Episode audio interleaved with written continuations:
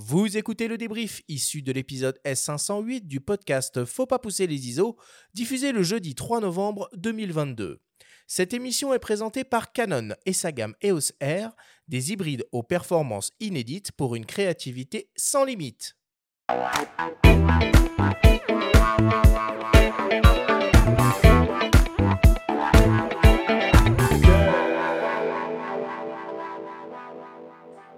Nous sommes toujours avec Sébastien Marignani de la boutique Sélection Photo Vidéo et l'ingénieur Pierre-Yves Met de DxOMark pour parler des capteurs au format APS-C. Messieurs, si on devait essayer de résumer et de synthétiser tout ce que l'on s'est dit pendant cette émission.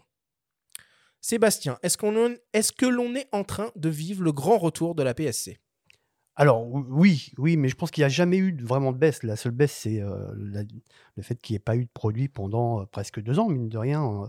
Euh, toutes les marques ont arrêté de fournir de la PSC, enfin des boîtiers APS-C pratiquement pendant deux ans. Sony, Fuji, c'est très compliqué, ça l'est encore.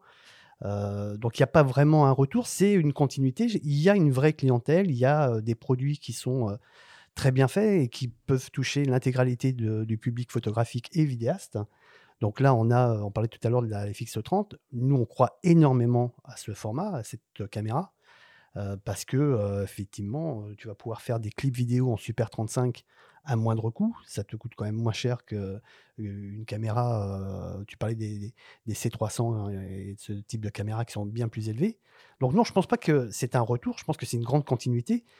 Et tout ce qui sort actuellement nous le prouve. on a aujourd'hui ça c'est un retour chez Canon et Nikon en fait. Euh, Nikon depuis un tout petit peu plus longtemps parce que finalement Sony y a toujours cru en hybride, Fujifilm y a toujours cru aussi, les opticiens tierces aussi. Tout à fait, oui, tout à fait. Mais finalement le fait que Canon et Nikon investissent ce format de capteur en hybride légitime ce format. Ah ben, clairement. Sans miroir. En fait, euh, euh, c'est exactement ça. C'est un peu la légitimité de l'hybride quand Nikon et Canon sont arrivés dans l'hybride. C'est-à-dire que ça a légitimité, enfin, donner une légitimité. Enfin, en 24, en 24, c'est avant, oui, parce que bon, il y a eu les Nikon One, les OSM qui ont été peut-être des tentatives un petit peu moins euh, fructueuses. C'est certain, c'est certain. Mais c'est vrai qu'aujourd'hui, tu as, avec la PSC, tu couvres tout le monde. C'est-à-dire que tu peux couvrir quelqu'un qui veut un boîtier à moins de 700 euros comme quelqu'un qui veut aller beaucoup plus loin sur, sur un boîtier, bah, je vais revenir dans ce que dit Pierre-Yves, un boîtier comme l'XT4, qui est un boîtier, on va dire, plus, plus,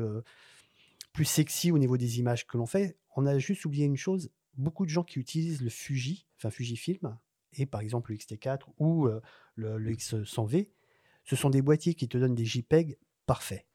T'as raison, c'est un truc qu'on n'a pas souligné, ça. Hein. C'est-à-dire qu'aujourd'hui, moi, j'ai beaucoup de gens qui sont rentrés, qui étaient des, des, des aficionados de boîtiers, euh, on va dire, euh, argentiques, Nikon ou Canon, qui sont, sont dirigés vers Fuji pour ça. C'est-à-dire que tu fais un noir et blanc, tu, tu choisis Acros euh, sur ton boîtier, tu fais un noir et blanc.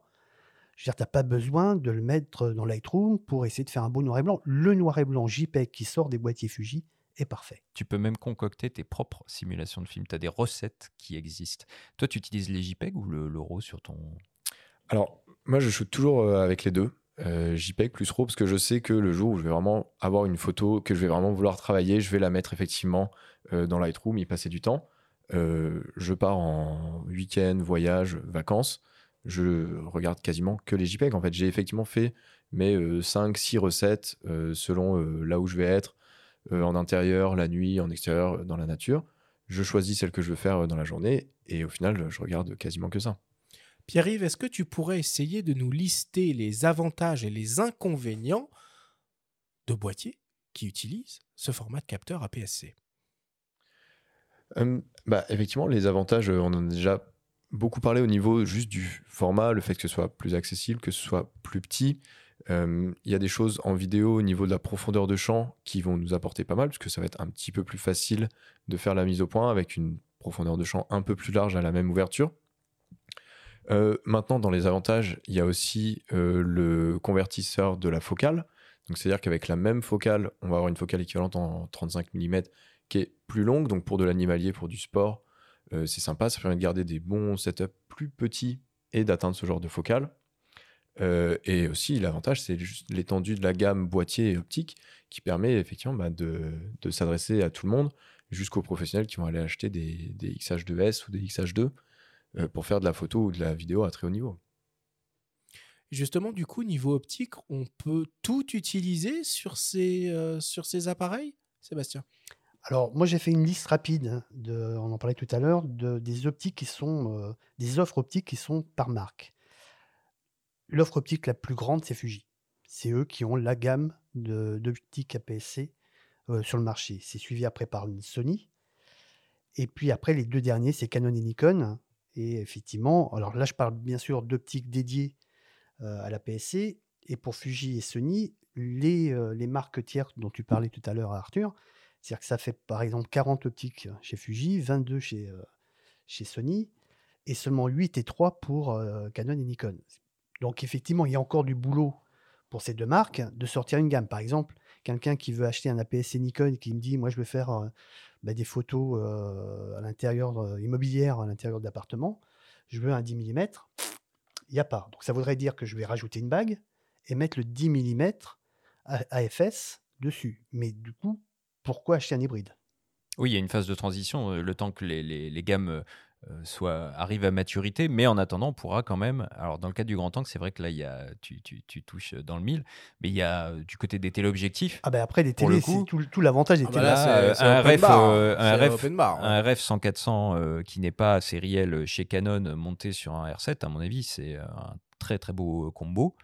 Euh, en sériel, le 100-500, alors là, c'est c'est même banco, là, c'est- merveilleux.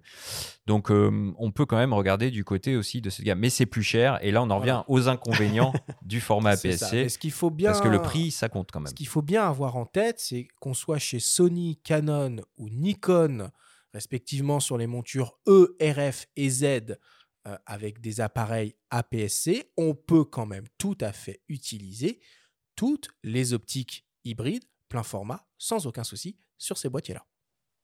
Moyennant un recadrage, oui, effectivement, qui apparaît dans l'appareil. Et donc, on en vient aux inconvénients hein, euh, du format APS-C. Euh, Alors, qu'est-ce qu'on pourrait dire comme inconvénient?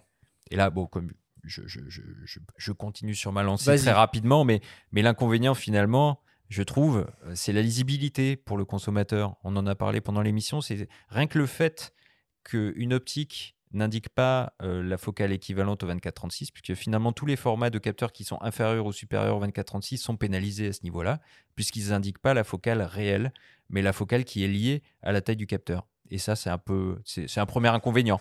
Euh, léger, Mais qui a un petit problème de- de lisibilité. C'est une petite gymnastique, mais c'est Voilà. pas un gros problème. Je pense que il faut, il faut s'y faire. Voilà. Ouais, d'un point de vue, euh, selon l'usage qu'on va vouloir faire de, de son boîtier photo et de son système photo complet, euh, par rapport à du plein format ou même du moyen format, euh, pour des utilisations photo de produit ou portrait, bah là, le fait d'avoir un plus grand capteur, euh, d'avoir toujours pour de la photo plus de lumière, c'est Bien toujours un sûr, bien avantage. sûr. Plus on arrive à récupérer de lumière, plus on va avoir euh, de liberté euh, dans sa photo. Et après, niveau séparation du sujet, profondeur de champ, on va pouvoir faire des choses encore, encore plus intéressantes avec du plein format euh, et du moyen format. En sachant que beaucoup de boîtiers maintenant te proposent la possibilité de faire de la PSC avec ton plein format et de passer en, AP en format APS-C. Et d'ailleurs, ça, ça me permet de rebondir sur quelque chose qu'on va voir, je pense, euh, pas mal sur la 7R5. Euh, parce qu'effectivement, lui, il a un très grand capteur avec beaucoup de pixels. Pour faire de la vidéo, on peut faire des choses. Mais je pense vraiment qu'un des formats qui sera privilégié pour les gens qui vont faire de la vidéo avec la 7R5, ça va être le Super 35. Exactement. Parce que c'est le format qui va permettre la bonne résolution, le bon framerate et aussi de limiter le, le ring shutter et d'avoir une vidéo qui est super Et intéressante. d'ailleurs, tu le vois parce que les optiques que sort euh, Sony, un 10 mm, un 15 mm, sont des optiques que l'on va mettre sur des pleins formats pour effectivement faire des images en Super 35. Parfait, nous allons conclure là-dessus.